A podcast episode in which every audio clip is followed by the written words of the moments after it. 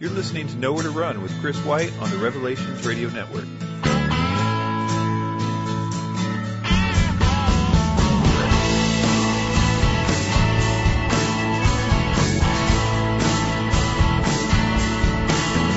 everybody, what's up? Thanks for tuning in to Nowhere to Run. However it is that you found the show, I'm super glad that you did. If you have any questions about anything that I've said before in the past or want to ask me some question about anything, you can email me directly at nowhere to run 1984 at gmail.com or you can just go to my website which is nowhere to run radio.com click the contact button. Also in the sidebar there you're going to be able to see a lot of other things that uh, maybe projects I'm doing or or other things that I am into. Also, you can sign up for the email list there on the sidebar, and you'll also see a big banner on the side for the Politics of Religion Conference, which is coming up April 1st and 2nd in Fort Wayne, Indiana.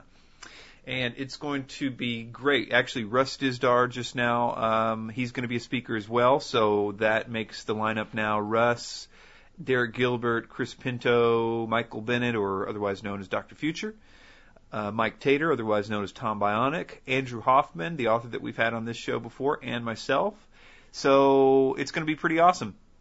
If you have any questions about it, you can go to thepoliticsofreligion.com. Obviously, the the theme is going to be politics and religion, but I think it's going to be a lot like the Last Days conference too. There's going to be some really great um, just fellowship happening there, and I'm going to be doing two presentations.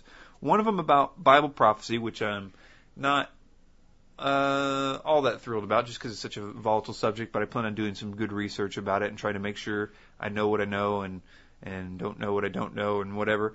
And then the next one I'm going to be doing is on um, uh, uh, uh, I'm going to be doing a workshop type of thing about debunking and try to teach people how to do it. A lot of people ask me, Chris, could you do a video about you know this false person or whatever because my cousin is now all involved in it and and she needs help or whatever. Lots of stuff like that and and you know a lot of times I just simply don't have the time, but other than that, the one thing that you really need to do something like that is a drive. You need to have a heart for that particular issue and that person has that and they might not know how easy it is to do the rest, to do the you know research and the technical stuff about how to you know throw some pictures in the thing and and hit render on the on the on you know free software to or movie or video editing or whatever.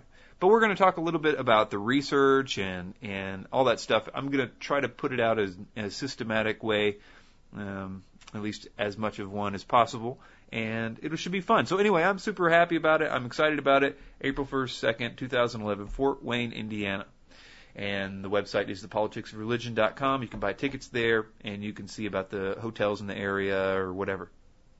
Okay, so lots going on this show. The first thing I'm going to do is play a the audio from a video that I made about a week ago called "The Khazar Myth Debunked."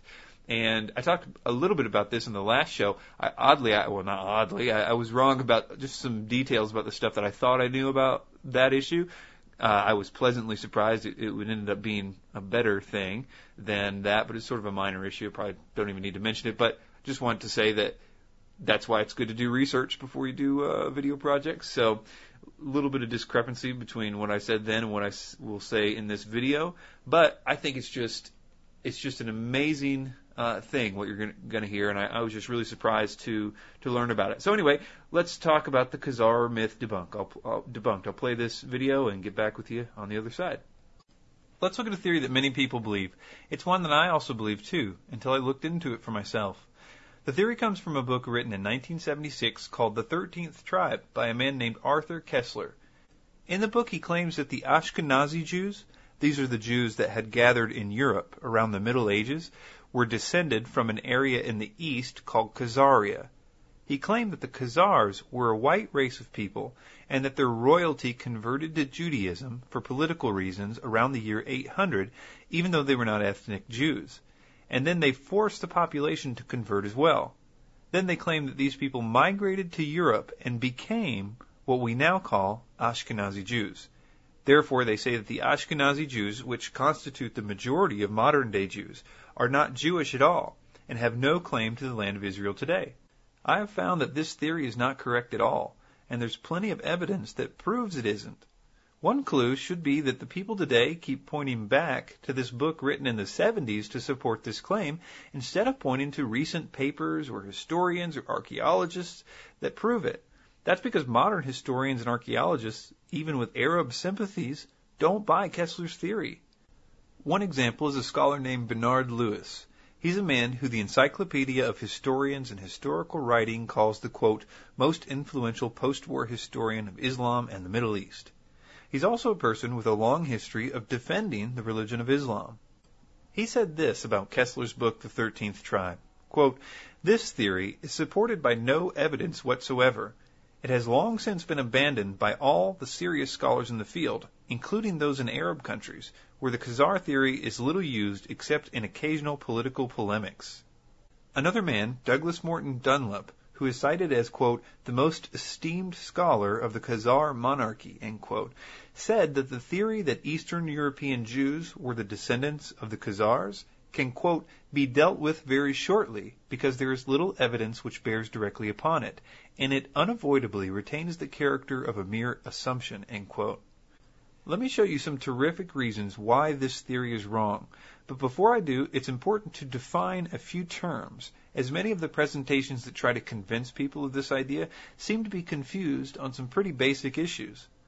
First, there are two main types of Jewish ethnic divisions in the world. They are the Ashkenazi and the Sephardim. The word Ashkenaz means German, and the word Sepharad means Spain. These are the two largest groups. During the 1,000 years of the diaspora, or the dispersion of the Jews from the Middle East, many Jewish communities were established by Jewish settlers in various places around the world, often at great distances from one another, resulting in long-term isolation from each other. These communities would develop under the influence of their local environments. Two main centers of Jewish populations were in modern-day Germany and Spain. Sephardim are Jewish people that settled in and around Spain although the name now also includes other Jewish ethnic groups that simply worship in the same style that they do.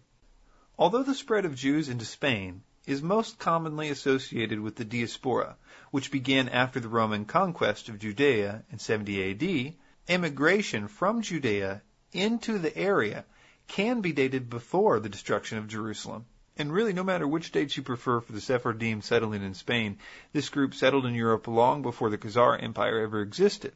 Germany was also an area that over time many Jewish people settled in. It became one of the few places in the world that Jewish culture thrived. They established universities and businesses. The term Ashkenazi, although meaning German, later came to refer to a wider region of Eastern European Jews. So what do we know about the Khazars? It's likely that the Khazar nation was made up of tribes from various ethnic backgrounds, as steppe nations traditionally absorbed those that they conquered. Their name is accordingly derived from the Turkic Khaz, meaning to wander or flee, but we don't know much about them for sure. It is known that there was, as the book The Thirteenth Tribe suggests, a conversion of the royal family to Judaism around the year 800. This fact is attested to in various historical sources, although for many years the only people to claim this was the Jews themselves. In the Jewish Encyclopedia it states, quote, the conversion of the leading Khazars to Judaism perhaps took place toward 740 CE. Ironically, for many years it was only the Jews who claimed that this was true. And it wasn't until recently that modern archaeology has proven what the Jewish historians have been saying the whole time. I've heard many people mention this encyclopedia issue as if it somehow confirms that Ashkenaz was founded by the Khazars, but it doesn't at all. It simply states that there was a conversion of the Khazar royal family to Judaism. The amount of people in the country that converted to Judaism with the royals is debated somewhat. Some say it was just the royals and most of the upper nobility. Others say it was the entire country that converted. This seems unlikely because of all the historical accounts of that area being a melting pot of Muslims and Christians as well as Jews after this fact. It really doesn't matter, actually. The question in regard to this theory is, did these people migrate to Europe in mass to become what is known as the Ashkenazi Jews, as Koestler says that they did? There are many ways actually to test this theory, so let's take a look at some of them. The first thing that we need to get out of the way is this issue of race versus parentage. Many of the websites and videos that I've watched which attempt to convince people of this theory say simply that the Jews are supposed to be brown, and the Khazars were white, and Ashkenazi Jews are also white, and therefore the case is closed. Now, there's a ton of problems with this idea. And setting aside the idea that these people claim that the Khazars were white, which nobody knows for sure, but Asian characteristics do seem to be the most likely hypothesis. But nevertheless, let me demonstrate how common parentage and race are different. One writer said it this way Let me illustrate this point. If I were to marry an Asian woman and father children who then married other Asians, these children would be my descendants. If that woman were to die, and I were to marry an African woman and have children, and they were to marry others of African descent, they would also be my descendants. One set of my descendants would be racially Asian, and the other racially African, but they would both be my descendants. Today's Jewish people claim to be, by and large, the community of physical descendants of Abraham and the patriarchs. Whatever their race, race is not the issue.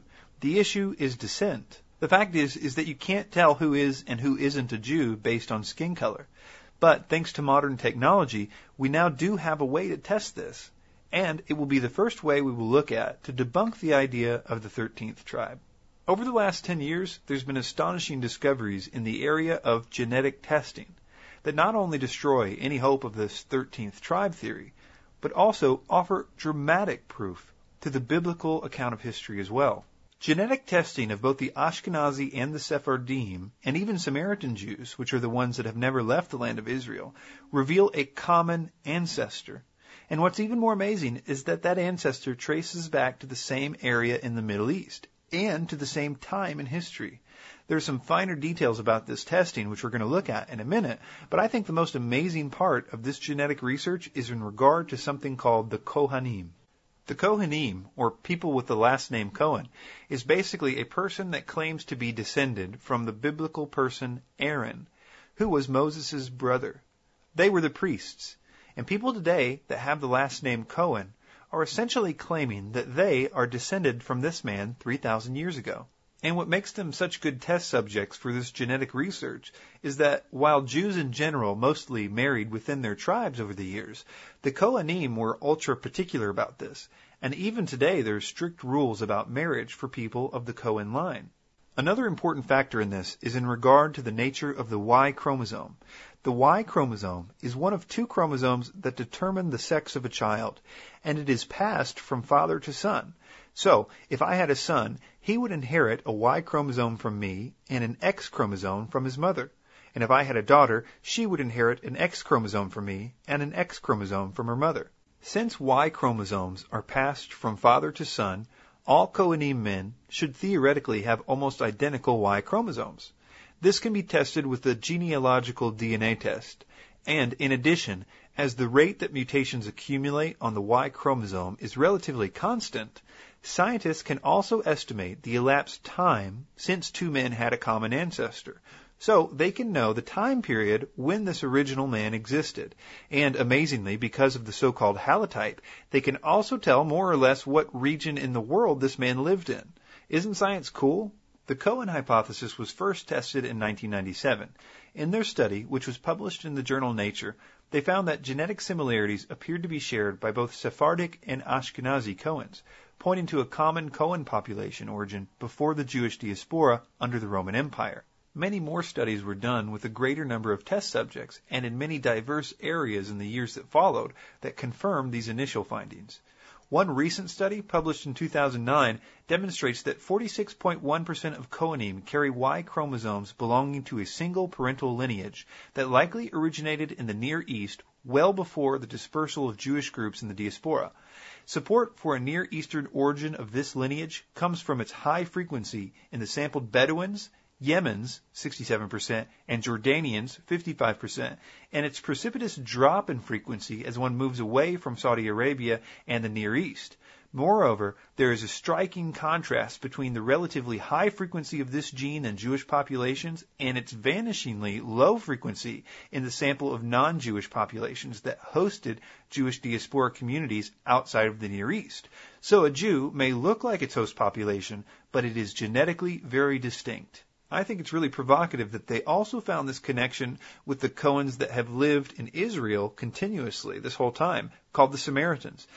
They are a very small group of people that broke away from traditional Judaism around the 5th century BC. And they have their own version of Judaism, but interestingly, they claim that their priests descend from the Cohen line as well. And in a 2004 article on genetic ancestry of the Samaritans, it concluded from a sample comparing Samaritans to several Jewish populations, all currently living in Israel, representing Ethiopian Jews, Ashkenazi Jews, Iraqi Jews, Libyan Jews, Moroccan Jews, and Yemenite Jews, as well as Druze and non-Druze Palestinian Arabs, that the principal component analysis suggested a common ancestry of the Samaritans and Jewish patrilineages. Most of the former may be traced back to a common ancestor in what is today identified as a paternally inherited Israelite high priesthood, or the Kohanim, with a common ancestor projected to the time of the Assyrian conquest of the Kingdom of Israel. If you think about it, this is such a major blow, not only to the 13th tribe theory, but also to people that claim that Jews don't at least have a claim to the land of Israel, as well as people that claim that the Bible is not historically accurate. There's not a whole lot of people trying to disprove the core findings of this research. Now, there was a paper out about 10 years ago after the first tests were done by a guy named Zeusman, who questioned that some of the evidence was being overstated. But those concerns were addressed in the subsequent studies, and even serious critics of Jews are coming to terms with this data. For instance, a man named David Duke, who was a former Grand Wizard of the Ku Klux Klan, who in his book My Awakening says that he believes in the Khazar theory, now seems to agree that, quote, genes don't lie. Unfortunately, he seems to be using this new information for negative ends too. Here's a clip from YouTube. The point is, is that the Ashkenazi population, by and large, has the same Jewish genes as the Jewish populations all over the world. And this is the death nail to the theory that the Ashkenazi Jews descended from the Khazars. The entire premise of this theory has been totally shattered. That doesn't mean, however, that the Khazars played absolutely no role in the Ashkenazi community development. As with most lies, they often contain an element of truth. The genetic tests in the Ashkenazi population did show that there was a possible connection to Khazaria or some other genetic influence in a certain percentage of those tested. Some say about 12%. This suggests that there was at least some amount of migration of refugees to Europe by Khazarians after the Khazar Empire was taken over which was to be expected, as it was where most Jews, converts or not, gathered as it was a major center of Jewish civilization at the time. But these refugees would have been very small, as historians note that the Khazar sovereignty was broken up by Sviatoslav I of Kiev. The Khazars became a subject people of the Kievian Ruses, gradually displaced by the Rus, the Kipchaks, and later the conquering Mongol Golden Horde. The Khazars largely disappeared as a culturally distinct people. But, as we have demonstrated, it doesn't matter anyway. There's no possible way, based on the genetic evidence, that Ashkenazi Jews originated from the Khazars. The Ashkenazi Jews are linked to Jews all over the world by their genes, even though they have different races. Another way to show that this theory is wrong is with language and culture, which, as social sciences, can be very helpful. Yiddish was the language spoken by early Ashkenazi Jews. And it's by tracing the migration of Yiddish that we can also trace the migration of the Ashkenazi Jews after they left the region. Yiddish is a Germanic language with a heavy influence of Hebrew. It also has traces of Latin derived languages in it. Basically, it's a mix between Hebrew and European languages, and primarily German. And it uses the Hebrew alphabet. It's very similar to that of the Sephardim in Spain and Portugal, who spoke something called Ladino, which is basically a combination of Hebrew and the Latin languages of that region, and it too uses the Hebrew alphabet. The problem is, is that if the Ashkenazi Jews were descended from the Turks of Khazaria, the Khazars left no evidence of this in the language, which would be completely unheard of in historical linguistics, and it's very hard to believe. Yiddish bears no resemblance to the language of the Turks, and there's no shared vocabulary. This is a pretty big point if you're a linguist. But add to this the absence of any apparent cultural influence, And it's a dramatic leap of faith that the Ashkenazi Jews were descended from a country that has no evidence of it in their language or culture. One might even go so far as to say that such an idea is an impossibility. Another point is made by a commentator saying, those who continue to push forth the theory that Ashkenazi Jews are not real Jews also display a gross ignorance of the Jewish religion concerning the treatment and acceptance of converts. This is either ignored or unknown by those who make the accusation. Although we've already seen the DNA evidence that vindicates modern Jews, even if by some chance they were not ancestrally related, the fact remains in Judaism a convert is treated with the utmost respect and, according to Jewish law, no differentiation is made between a biological, if you will, Jew and a Jewish convert. Even some famous biblical characters, one example being Ruth, an ancestor of King David, were converts to the faith and not born into it as a descendant of Abraham. I, Chris, would even submit that the genealogy in the book of Matthew shows us that Jesus, or Yeshua, was legally descended from this line of Ruth through David all the way to his stepfather Joseph. But his blood connection to this line comes through his mother, which we find in the genealogy of Luke, which instead of going through the Solomon line, it goes through David's other son Nathan, which masterfully avoids a curse that was put on the line of Jeconiah. Today's Jewish people are by and large the community of physical descendants of a guy named Abraham. Whatever their race, race is not the issue. The issue is descent. Black Ethiopian Jews, blonde Jews from Scandinavia, Jews from India, they're all racially different, but all Jewish. Sure, there's been intermarriage, rape, conversion of Gentiles. Some non-Jews have entered into ethnic Jewry. But at the core, the Jewish community remains descended from patriarchal Israel. Thanks for your time.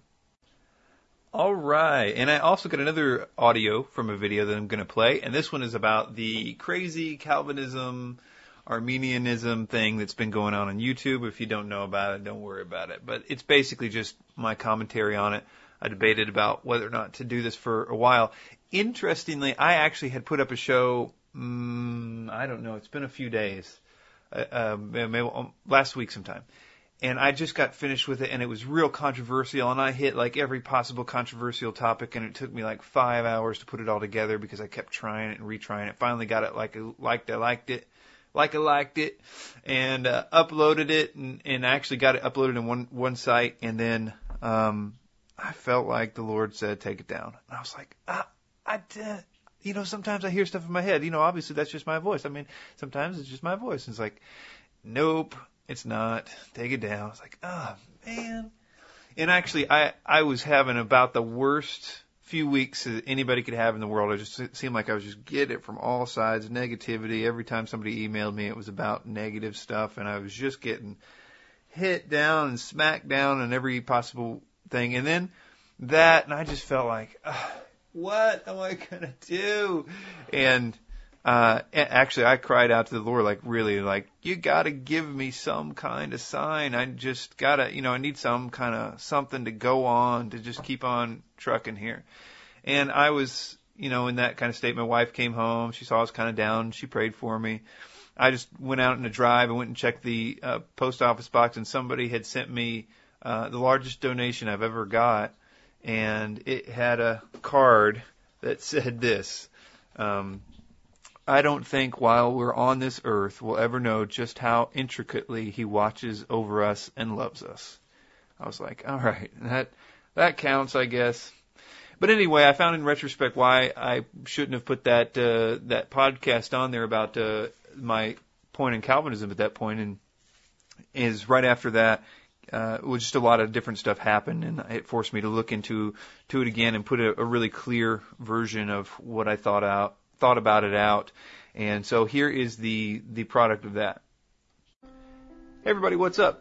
I thought I would do a real quick video just to address the Calvinism and Arminianism thing that's going on here on YouTube. Causing a lot of division, but that's nothing new. This debate has had the ability to divide for quite a while. It's divided churches and friendships. Uh, it actually almost started a civil war in Holland at one point one of the reasons this debate exists is because both sides have Bible verses that by themselves will absolutely prove their individual points. And that's one of the reasons that this debate has been so heated, that both have elements that are absolutely true biblically. And I'm not going to talk so much about the details of each position, although I'll mention it some. Mainly, I'm going to appeal to both sides and hopefully get them to see that you can be an Arminianist or a Calvinist or something in between and not only still be saved, but preach the identical gospel message and certainly not be worthy of writing each other off altogether. What's interesting about this debate is that questions like, did I save myself or did God save me are questions that are usually asked in the past tense. What I mean is that, philosophically speaking, each side readily admits that the other is born again. The problem comes when people begin to reflect on the details about how that event happened. It can get pretty philosophical. Was it ultimately my choice or was it God's choice? Hmm. You can see that this reflection and decision to try to figure out how exactly it happened has nothing to do with the fact that it happened. They both would agree that they repented and believed in the gospel and then were saved. The question is, but did my desire to repent come from me or from God?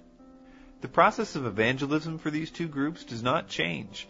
An Arminianist and a Calvinist would go out together and do evangelism, let's say, and they would preach and tell people to turn from their sins and to turn towards Christ, and some of those people would and some of those people wouldn't.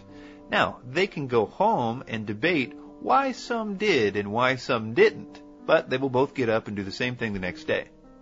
Now, I've heard some say that while it doesn't affect evangelism in that way, the danger is that Calvinists who philosophize that the reason that some are saved is because they are predestined to be, would not see any reason to do evangelism or missionary work. But instead, the Calvinists say that just because they believe that God has predestined some, doesn't mean that they know who those people are and so their job remains the same to preach the gospel to the ends of the earth. And ironically, evangelism is what I find that Calvinists do quite well. In fact, that's why I like some Calvinist preachers so much. They're the ones that seem to be really making a powerful impact on the internet right now, and I'm something of a connoisseur of internet evangelism. And I'm sure that there's some Calvinists that don't do any evangelism for this reason, but I'm also sure that there are some Arminianists that don't do any evangelism for equally lame reasons. I'm going to address one more issue that's been going around in this particular debate, and then I'll tell you where I stand on the issue. So a lot of people have been saying that Calvinism makes God a sinner. He's the author of rape and all these different things. They'll throw out a lot of these really, really harsh things. And the idea is actually one of philosophy. It's sort of a conclusion to a philosophical idea that's used a lot by atheists, or at least it was up until really recently in debates among philosophers. Um, the idea is that if evil exists and God is in control, then God must in some way be allowing the evil to exist. In that debate, it might go something like this. Evil exists and therefore God doesn't. And they might argue about the usefulness or uselessness of that evil or the difference between allowing evil or authoring that evil. And because Calvinism generally takes a stand that God is ultra sovereign or ultra in control, then the idea is that according to their view, he is more to blame for not stopping or allowing the evil. And again, this is a matter of philosophy, so don't let anyone tell you that Calvinists believe that God robs banks and whatever. That's just appealing to your emotion, whether or not it's right or wrong. The other problem with this is in order to know for sure, you'd have to know all of God's thoughts on the matter and take into consideration all the things that He takes into consideration. And it says in the Bible, My thoughts are not your thoughts, neither are your ways my ways, saith the Lord. Now, as far as what I believe personally, I tend to think that each side is true in what they affirm, but not necessarily in what they deny. I think that there is a mountain of scripture to defend the Calvinist position on certain points, as demonstrated by Keith's three hour film, which was sadly immediately taken down by one of the antagonists here. Even if you don't agree with that film, if it does nothing else, it should show you that Keith's position is well thought out, and it's rational, and it has a ton of scripture to back it up. But wait, the other side also has its mountain of scripture too. Therefore, my position is summed up in these short clips from David Guzik. Scripturally speaking, is it proper to say that repentance is something that God does in us, or is it something that we do for God? Do you understand the distinction here? Is repentance something that God does in us, or is it something that we do for God? And the answer is yes. The answer is both. There is no doubt that repentance begins with God and that it's a gift. Acts chapter 5 verse 31. In Romans chapter 2 verse 4, it tells us that God leads us to repentance. At the same time, because of all the appeals to repent. In other words, when John the Baptist said, repent. When Jesus said, repent. When Paul said, repent. When Peter said, repent. The mere fact that they said it and appealed to the will of specific individuals to repent proves that there's something for us to do in repentance. God is not going to make a person repent against their will. He may move upon them so that they want to repent, but they will still have to exercise that wanting to repent and say, I repent. So it is a work of God in us, but it is a work that must be responded to. When I'm preaching on a passage that speaks about God's election and God's foreknowledge, the people probably walk out of the door going, man, that dude's a Calvinist.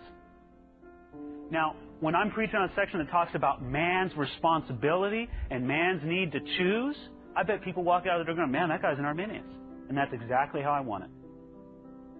The problem comes for the Bible teacher or the Bible student when you take a passage that speaks of man's choice and try to pretend that he doesn't really have a choice. Or when you take a action that uh, a section that speaks of God's election and try to talk as if God doesn't really have an election. Just let the Bible speak for itself. The bottom line is that this is a matter of philosophy, and nobody is going to get to heaven, and the Lord will say to them, Congratulations, you had really good doctrine, or Congratulations, you figured out how I did it.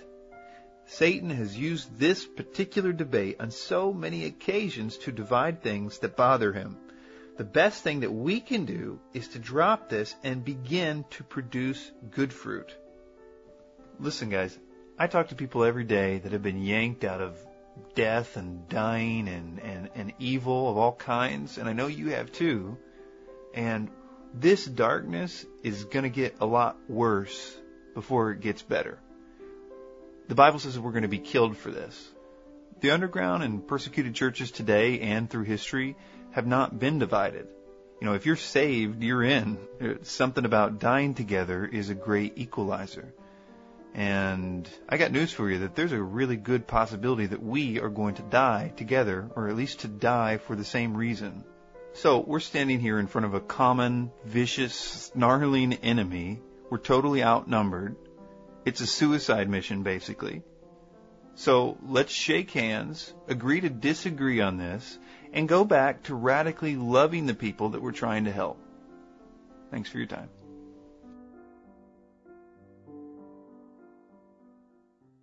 And right there at the end on the screen, I quote Galatians 6:10, which says, "As we have therefore opportunity, let us do good unto all men, especially unto them who are of the household of faith." And I, I think that's a really great line because you sometimes don't think about that. That we are that it, there's actually an especially in there. Do good to those, especially of the household of faith. Sometimes I forget to think about that that line. Um, but anyway, if you want to watch any of those videos, you can do so at the YouTube site, of course, which is Nowhere to Run 1984 with a K. And you can also see, you can see that on the on the main page, which is nowhere to run radio.com, embedded in this episode, which will be January 13th, 2011. So let's talk about church real quick. I like the Tim and Mike show on the Revelations Radio Network. If you ever get a chance to check it out, two guys, probably a lot like uh, you, and uh, they're fun to listen to. They were talking, um, uh, and they they've mentioned this before. It's a term I think they've coined called uh, uh, is it discernment overdrive. And I know a lot of us have discernment overdrive. That is that we we're coming from the conspiracy world and we have just got uh, everything figured out. We've, we and most of it's true. Hey, you know what? We, we do have a lot of stuff figured out. We know this, that, and the other thing about this, and it, it can get obviously a little bit too mm, hyper a hyper version of that where you know you've got to make sure you're reading the right Bible version and doing the right thing here and believe exactly the right thing about prophecy and and whatever all that stuff can take a lot of different forms but one of the things it does is it prevents you from actually getting involved in a fellowship you know around your local town and I got to tell you, I was like that too for years. I, I didn't go to church, and I'm not. And my everybody's situation is different. I, I've talked to people that have just been saved that, like, you know, the Lord led them right into church, and it was real clear that that uh, there were you know things going on. The Lord wanted them in church, and the church has just really been great for them. And for others, it's been taking a little bit longer, and all the different ways that people. uh um, you know, that God works with different people. But for me, it took me a little while, and I didn't think I was the church type. You know, I was like, well, you know, I got all this stuff figured out, and blah blah blah.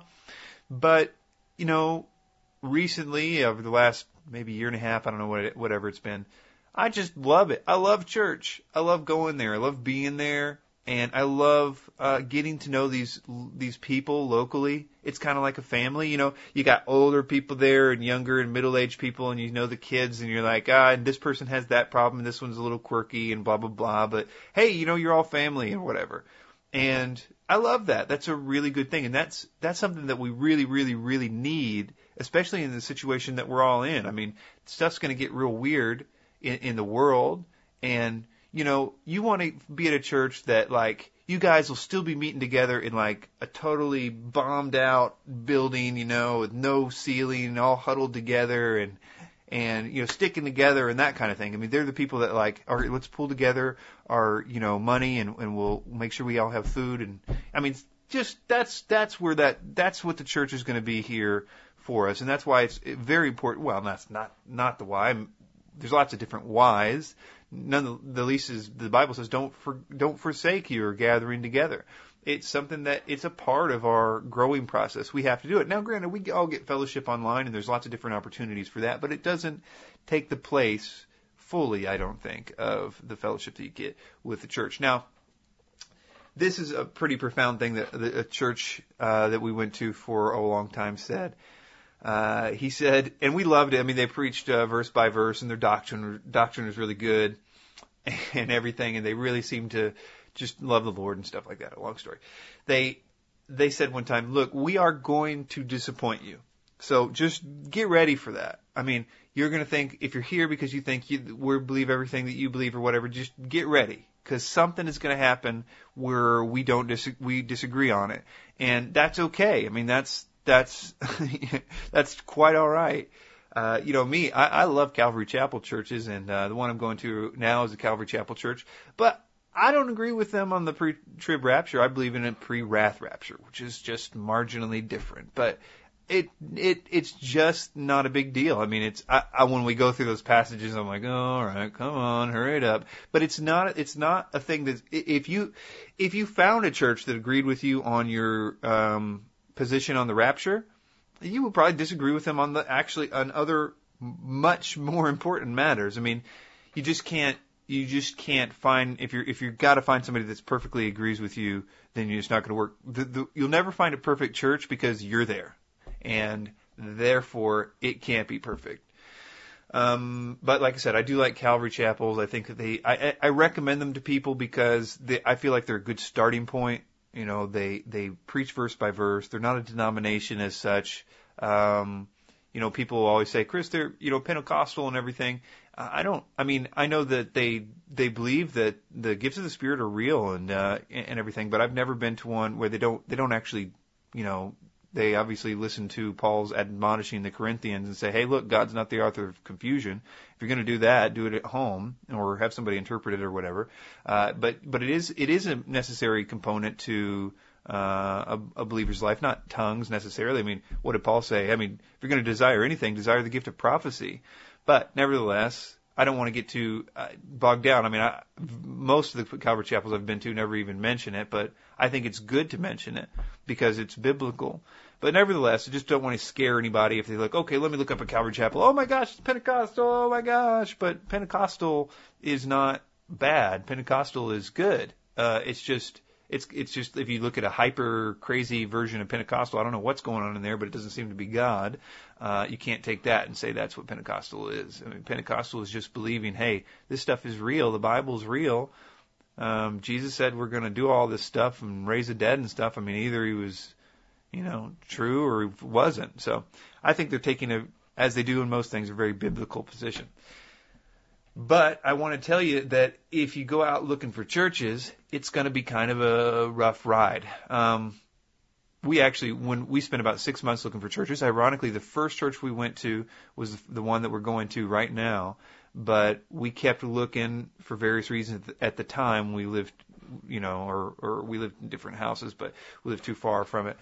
Um, but we tried all over Nashville and all over the surrounding cities looking for churches. We looked at non-denominational churches, and the thing about non-denominational churches is that since they don't really have any guidepost or, or somebody somewhere saying, "Hey, we believe this thing or that thing," they can be very varied. So we would go into one, it would just be crazy. And the other one would be like not so crazy, but just not very much heart. And, you know, we just never really found something like that that we really liked. And we did end up finding one that we did really like and everything. The only problem with it was that over time we, we felt it was just too big. I mean, there were no really opportunities to get to know people. I mean, they they did church really good, and the teaching was just fabulous, but it just uh, was too big, and there wasn't uh, a lot of stuff going on. But anyway, I just want to encourage people out there that that that is a, a good thing. And, and here's the big deal: I know a lot of us obviously listen to stuff on uh, on uh, MP3s. So you don't have to take that big a gamble anymore.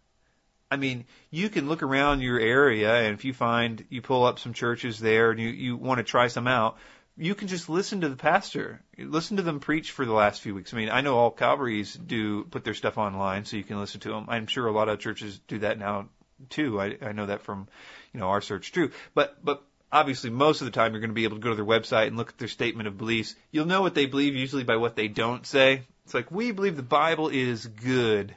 You know, as opposed to we believe the Bible is the inerrant word of God and blah blah blah. blah. You know, mostly those kind of beat around the bush when, they, and you could be like, yeah, I think this is going to be crazy. I could usually tell if we were going to go to one that, uh, you know, when we were trying one out, if it's going to be nutty by their statement of faith. It's like this one seems pretty darn vague. We'll get we'll get there, and they're all just like, you know, never opened the Bible. And anyway, so, okay, getting off track here. So anyway, that's what I'd say about that. Um, what time we're we looking at here? We got a few more minutes. I guess I'll, I'll defend uh, Chuck Missler. I meant to do this in the last uh, podcast, or I did do it in the last podcast, but it's now the Lost podcast. Um, anyway, so Missler. Every time I mention him, it seems like somebody sends me one of the uh, links from this website called watch.pair and says, look at Chuck Missler's a false prophet. And I saw something that uh, Scott Johnson had put something out about Chuck and Nancy Missler being false people. And he basically just copy and pasted what's at watch.pair. Uh, when you see this kind of stuff, you always got to go back and check and see what the, what the website itself believes. And watch.pair, the Barbara Aho site there, I mean, you can look at if she, she she believes like the Khazar theory, like she's she believes the Khazar theory. She thinks that there's these, you know, the fake Jews and the Zionists or everybody's, you know, we got to do something about the darn this and that and the fake Jews and whatever. So naturally, Chuck Missler was a false prophet before he ever opened his mouth because you know Chuck Missler is very pro-Israel, right or wrong. That's why Barbara Aho knows for a fact that Chuck Missler is a false prophet. And literally, she's got an article up that that's that Chuck Missler took a uh, a tour to the to the Isle of Malta. I'm kidding you not. That's what the whole article. It's like the biggest article you've ever seen, and it, and it boils down to Chuck Missler once took a took a tour to the Isle of Malta, which of course is biblical. You know, Paul, Isle of Malta, and all this stuff. But but she goes on that huge treatise about how pagan the island is, and you know, therefore Chuck Missler is, is a false uh, prophet. But but the main thing is the Council of National Policy well, I'll back back to and you know Chuck Missler doesn't believe 9/11 is an inside job. So you know, uh, and I to that I would say, okay, neither does your grandfather or probably your father. And despite how many times you probably tried to show them, you know, some movie or whatever, they don't believe it. And the reason is is because they have a harder way to fall. I mean, they're coming from a generation that has to fall a long way. The Cold War era is hard to break free of in, in terms of no, no, America couldn't be bad and blah blah blah blah. I mean, and, and this Barbara Aho website, she has another one on Ron Paul, how Ron Paul's a Rosicrucian. Literally, I, I'm kidding you not, based on the fact that Ron Paul uh, said that he liked the book Atlas Shrugged, even though in that quote he's saying, you know, I, I don't, I don't agree with a lot of what you said or whatever, but I like the book a lot and blah blah blah. And of course the the hand signs of Ron Paul, which which they, uh, you know, this massive article. But but one of the quotes about Ron Paul, I like that sort of demonstrated Aho's attitude. She says, Ron Paul demonstrates his Zionist colors when he denies that 9/11 was an inside job. Now there is your research uh, who has proved that Chuck Missler is a, a, a, uh, false preacher because you know these kinds of things. Now the Council on National Policy issue. I know exactly why uh, uh, Chuck Missler joined the Council on National Policy. The same reason that Stan Monteith joined it was because they approached him and said, "Hey, we are a group of Christian think tanks. We Christian think tank. We think you are super special, super awesome, and whatnot, and we want you to join us to help. Uh, you know, we could use your input to shape what's going on in this particular thing." On their website, they say that they stand for small government, they stand for Christian values, getting Christian values back in government, and a strong national defense. Those are three points. Now I know that most of the Fox News generation, which I'm obviously Chuck Missler is sort of like your grandpa or your dad, sort of in the Fox News version of reality, as wrong as it is, as much as I'm trying to shake my dad out of that reality, I'm sure a lot of you feel my pain on that. That's where he's at. Um, but here's the issue. So of course both of those were like, yeah, let's do it, man. I, I'll I'll throw in my two cents. Obviously, they both found out that it that it wasn't something that was trying to do as much good as possible. I think uh, Dr. Future um, talked with Stan, found out Stan uh, quit, quit doesn't no longer a member of it and everything. I emailed K House, uh, Chuck Missler's website, they uh, and they said uh, Chuck isn't a member anymore, that he doesn't uh, go to the meetings, doesn't pay the dues, not a member. It's been years and years. So, um, I mean, Scott Johnson and this whole thing about you know uh, taking tours to the Isle of Malta and all this stuff. I mean, come on, guys. Again, uh, people say this about his teaching and I don't know any. I, I, I tell you what, I don't agree with Chuck Missler on certain issues, including uh, the idea that you know the Muslim thing. Again, the Fox News mentality. I think it's just sort of mm, uh, you know trusting too much the media and stuff like that. Um, so Chuck Missler, in regards to his view about politics or whatever, that's that's uh, not what I'm telling you that Chuck Missler's good at anyway. I'm telling you he's a really solid Bible teacher. He will make you love the Bible. Get his verse by verse commentary and you'll see exactly what I mean. This guy is passionate about Jesus Christ and passionate about the Word of God, and he's brilliant. His commenta- commentaries were uh, a huge part of my uh, discipleship, and no, there isn't false teaching there. I might not agree with him about prophecy on 100% of the issues, but he sure, certainly taught me a good hermeneutic he taught me how to study the Bible so that I could make my own decisions about that. Now, a false teacher will never do that. I mean, take it from me. I know something or other about false teachers. And a false teacher, a complexion of a false teacher is never like that. A false teacher will tell you that 9/11 is an inside job. A false teacher will will have a correct version of of you know all the stuff that uh, they don't. But when it comes to the gospel or when it comes to getting you to turn to the Bible and love the Bible, when it comes to terms comes to teaching you a good hermeneutic on the Bible, a false teacher will never do that stuff. I mean, a false teacher will do everything it can give you. It will, it will throw it all on the table, and if it can get everything on the table except for uh, a, a sacrificial death of Jesus Christ, it will do that. Um, but that's the one thing it won't ever do. It won't explain and get you saved and, and teach you about the gospel. Um, it will be leading you away from that. And just think of any false teacher, and uh, I'll show you how they do that. Okay, so that's what I wanted to say to sum it up. Thanks for listening, and if you have any questions or comments, send them to somebody else. Uh, go ahead and, and make up an email address, send them to them. No, I'm kidding. I would prefer, of course, that if you have issues about any of these particular things and you want to fight with me about whether it's the Jews or Chuck Missler or uh, uh, the Calvinism thing, those are obviously three heated issues. So just don't inundate me all at once, and uh, and uh, I'll be all right. But if you want to, if you have questions about that or any other thing in the whole world, you can email me at nowhere to run 1984 at gmail.com and go to the website. Check out the politics of religion com- friends in uh, April 1st and 2nd and uh, Fort Wayne, Indiana, thepoliticsofreligion.com. Sign up for the email list on the website when you're checking out the videos, and I'll talk to you all later. Bye bye.